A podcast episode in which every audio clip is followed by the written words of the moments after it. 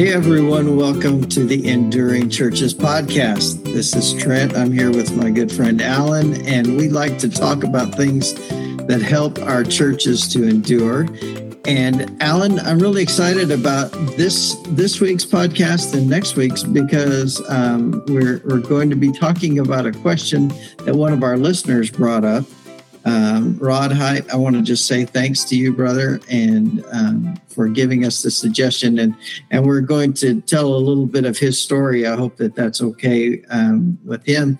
But uh, this is a, a, question that he has seen worked out in churches, and and he wanted us to talk a little bit about it. Is what happens and how do churches move people from one position to another position so that they can keep the people that they really appreciate. And so we're going to talk through that, that um, kind of have a discourse about how that could happen. So, Alan, that's that's our question for the day. Man, what a what a big question. I mean, that covers so much. And so today, what we want to do, Trent, is why don't we start with is this a good idea? I know it's one of the questions that some people ask is should we look within first or should we go to the outside first? And I'm really not sure there's a right or wrong answer. The question is is it the right person and is it the right fit? So today let's talk about some of the pros and cons from and we're going to call this kind of the insider outsider type of thing. But just to kind of put a frame of reference around it and then let's look at how do you move someone inside to a different role or move someone up into a role uh, next week. How does that sound? That sounds like a winner. And so let's kind of give some examples of what we're thinking about, just so people understand this topic a little better. You know, um, there's been a lot of times, and and Alan and I have both known folks that did youth ministry that did great, but they get to a point where they're like, okay, I don't know that I can do all the late night youth events anymore, and so I'm ready to move to a different position.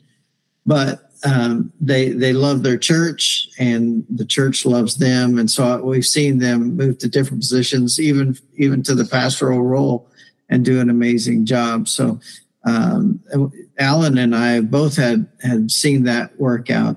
Um, so that's one possibility. You know you've got a, a person in your who's already on your staff in your church and they move up because of age things or they've just been doing it and they recognize that hey there's could be something else for them. Um, another one is another example is this is, is for like a music minister who's getting older, but sees that the church needs to change some direction uh, to reach some younger people, and that different music styles or dif- different music groups within the church. And so he, de- he realizes that need, but he doesn't really feel equipped to lead differently but he loves this church and he would like to stay there. So, is there a possibility if for that person to change to a different role? Yeah, and sometimes it may even be if we go back further, there may be someone who is a children's teacher or a, a student ministry teacher, and maybe you have an opening to oversee one of those areas in a staff capacity, and you think, well, should we hire this person on the inside? To do that. So there's a lot of scenarios. And I, one thing I'm grateful for is that churches are actually asking this question.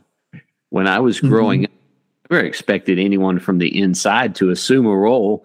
I mean, I always thought, well, our church goes all across and looks for people, and they come from this state or that state, and they come in and then they they fill that role. And that's not the way we do it. There's a lot of ways to fill those roles. And again, what we want to come back to is the goal whenever you put someone in a position is that we are putting them in the right position. That mm-hmm. is what we're most concerned with. That's how in a church that's going to endure puts the right people on the right seats in the right bus, as mm-hmm. as Jim Collins used to say it. Yes, I was going to say, I'm glad you said that because I was thinking that same thing, man. We're having some good thoughts going between us, Alan. That's great. Uh, and so that is important, you know, and it, it, makes me think too, you know, the business world has been ahead of us on this this topic because that happens and they in, expect that that to happen in the business world where someone moves up within the the business, you know, that company. But unfortunately, yeah, we tend to always we don't look at the people that are already there within the ranks. And, and I believe God's going to call people to fill those positions from within our church. And, and sometimes those are people that are not even on staff yet, but they're going to be. So we want to kind of talk through this, Alan, and see how this could work out. Well, let's start with some of the positive things because I really think overall there's probably the positives outweigh the negatives but we need to talk about both of those. But I think one of the hugest benefits of moving someone from the inside is that an insider can cut down on the transition time for the congregation. That's really true, Alan. I'm glad you brought that up because if somebody has already been serving in that church for a long time, they have good relationships. And so that instead of a person coming from the outside that has to take a long time just to get to know people and figure out what they can and can't do this person already has a good good idea good picture of how that can happen. Yeah when you think of it from a pastoral perspective a pastor comes in and we say it takes five to seven years to truly become the pastor of a church. You already have established relationships in the church. You can cut that transition time down because you already have a, a basis for trust within the congregation. Now, there's some other obstacles, but you have at least a good foundation to work with. So transition times can can really decrease, and so you take that role faster, and you're able to do more with it at a, at a quicker amount of time. And so that really leads us to the next part of that idea is that because they already know how the church works, then that helps to cut down that transition time. They they know the system you know how how does the church function as far as like business meetings or who makes the decisions or how do they um, work within a budget. All those kinds of things they already have a good grip on. Yeah knowing the inside details of a church you have to experience them. It's those unspoken dynamics and when you've already swum through those waters you can do that far more easily. So again, you have a background of information that other people who are coming in, they have to learn all of this stuff. Someone on the inside already knows all this stuff, which you kind of mentioned some of those things too. The key relationship. You have relationships on the front end, you have a working knowledge of what everything looks like. But then who are the people who get things done? You know, whenever you walk into a new situation, you have to build trust with new people. You have to figure out, okay, who has the biggest voice here? Who's someone mm-hmm. that I rely on. When you come from the inside, you already know all of that. So you already have these key relationships in place. And that is such an extra blessing to move into that role that way.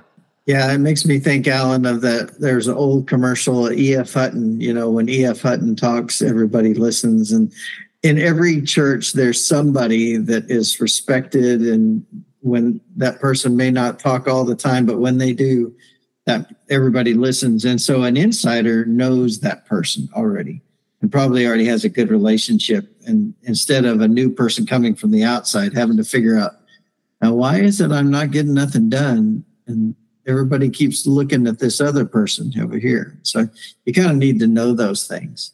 And that also, you know, that insider also has a better understanding of the church history um, and and knows kind of what has happened in the past and maybe why some things are happening now based on that history.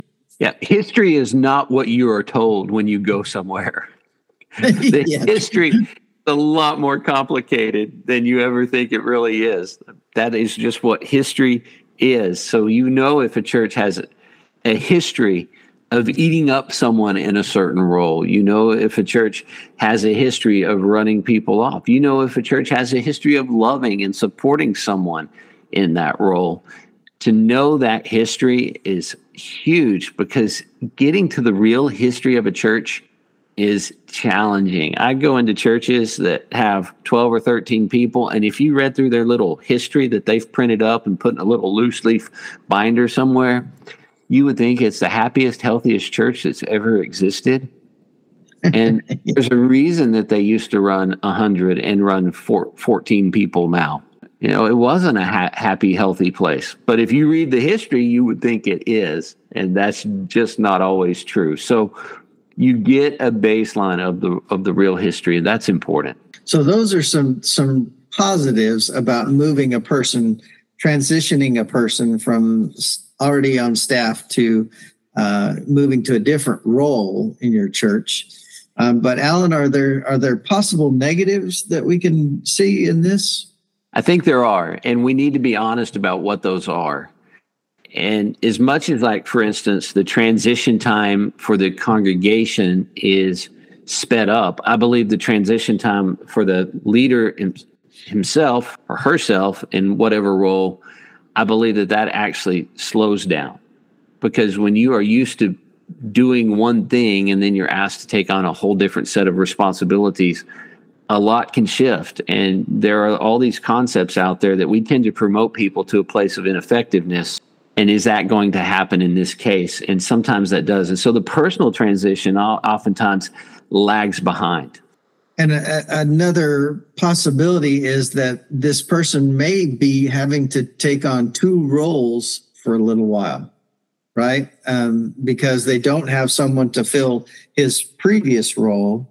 And so he's doing that plus taking on a new challenge. And so that can be that can slow things down or be frustrating really to not only that person taking on the transition but the whole church if they're like well hey how come this isn't happening like we expect? Because we all know we live in a drive through fast food world and everybody expects things to happen very quickly.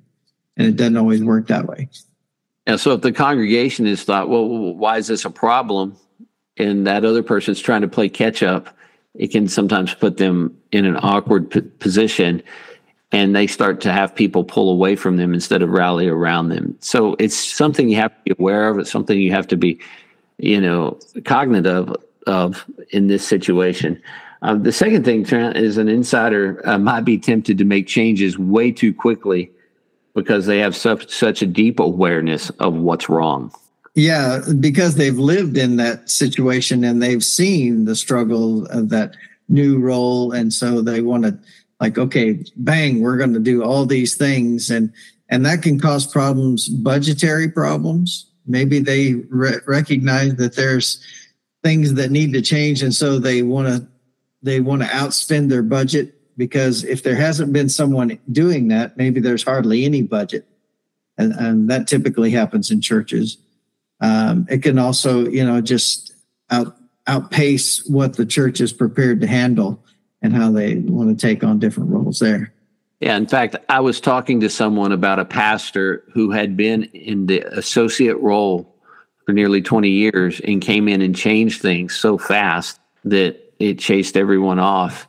That's a problem, and that's something that's e- easy to see how it happened and it probably shouldn't have happened. And so I think in this case, it's it's not so much that someone comes in and, and changes things too slowly, though that is a danger. The bigger danger is that someone comes in and just does way too much too fast because they think we've been waiting to make these changes. Now we're making all of them at once. Mm-hmm. People can't handle that much that that fast. So that's a real danger.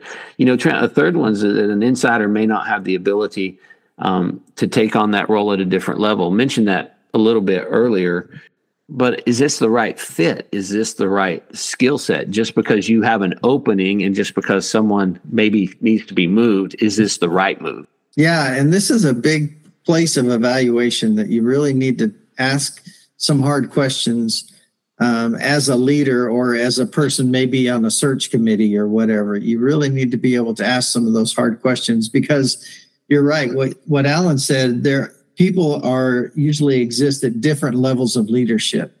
And um, we learned a long time ago that you only attract levels of leader that are at your level or below. And maybe your church needs to begin to attract some high level folks. But if you put this person who is not at that high level into a leadership level, they're going to struggle and the church is going to struggle. Yeah, I think one of the things that you have to be mindful of when we're thinking about this is this, the skill set. It changes. So if someone has skills and they're a wonderful pastor, but let's say they're moving out of that worship leader role and maybe they're moving more behind the scenes to an administrative type role. Those are different giftings. So, does the person have a gift in administration? Um, I know a lot of worship people who do. I've known a lot of worship people who don't. So, is there is there a commonality of the gifting that's going to help them thrive and be successful? Or are you creating a space? Well, this allows them to still draw a paycheck, but they're going to be frustrated in ministry. That's not fair to that person either. Yeah, and this is you just had mentioned a phrase allow them to still have a paycheck in ministry. That and churches do this so many times. They do what I call a mercy hire. And it's, you know, they have a good thought, but it's bad for the church or it's bad for that ministry, whatever that is. And that's such a shame because, you know, that is not a reason to hire someone just to give them a paycheck and keep them going um, you know, if you want to do that, then do a, you know, hey, we're going to give you a gift so that you can, you know, take care of you, but don't put them in a leadership role. The other side of that too, there's, um, you know, I was thinking about if someone is used to being behind the scenes in an administrative role, but then all of a sudden they're thrust into the spotlight and they're not, maybe their personality can't deal with that very well. And they struggle with those, you know, relationships um, or the other way around. If somebody's used to being in the spotlight or in front of everyone, and then all of a sudden they're behind the scenes and they never get that recognition that they're used to, well, they're going to struggle too. Yeah. So, so that's really an evaluative evaluative process we have to think about very seriously in that. And then there's the question of identity. Identity is such a huge thing. It's probably something we don't talk about enough, but someone's identity is in that role. So let's think about the youth minister who becomes the pastor of a church. One of their biggest obstacles is that a lot of people look at that person, you know, as the guy who goes to camp with kids and tells and and you know hangs out with kids and does youth things. They don't necessarily take them as pastor because their identity of that person is in that role. Sometimes the person's ident- their identity is in that role. So can that identity shift take place?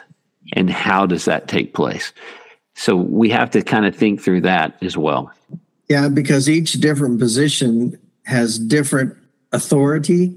Um, and a lot of times, like you mentioned, the example of a youth minister that has been a youth minister for a long time in that church the senior adults have never looked at him with that authority as the pastor.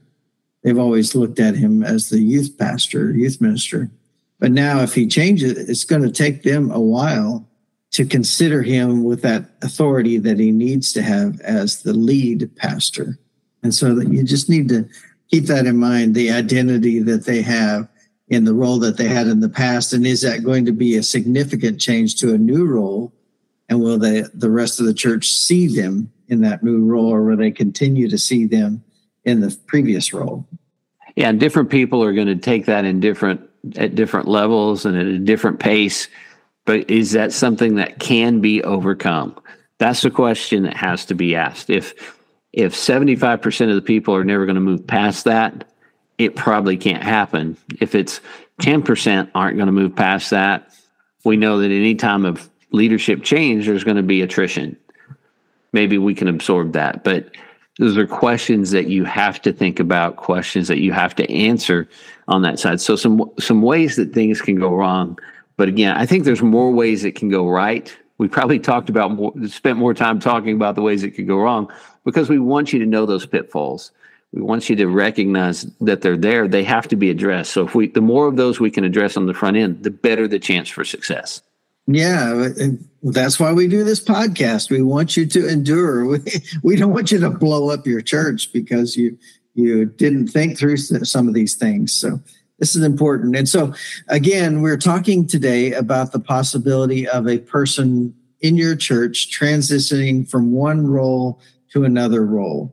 And a lot of churches are dealing with this right now because let's face it, there are less folks uh, available uh, to come into a new position in your church. And so churches are looking inside. And so we're going to continue this conversation uh, in our next podcast, but we wanted to kind of begin this conversation get you to begin to think about what would that look like if someone moves from one position in our church to another position. And so we appreciate you taking some time to listen to us today. And we look forward to continuing this conversation next week. So make sure and tune in, and we'll have more great info for you.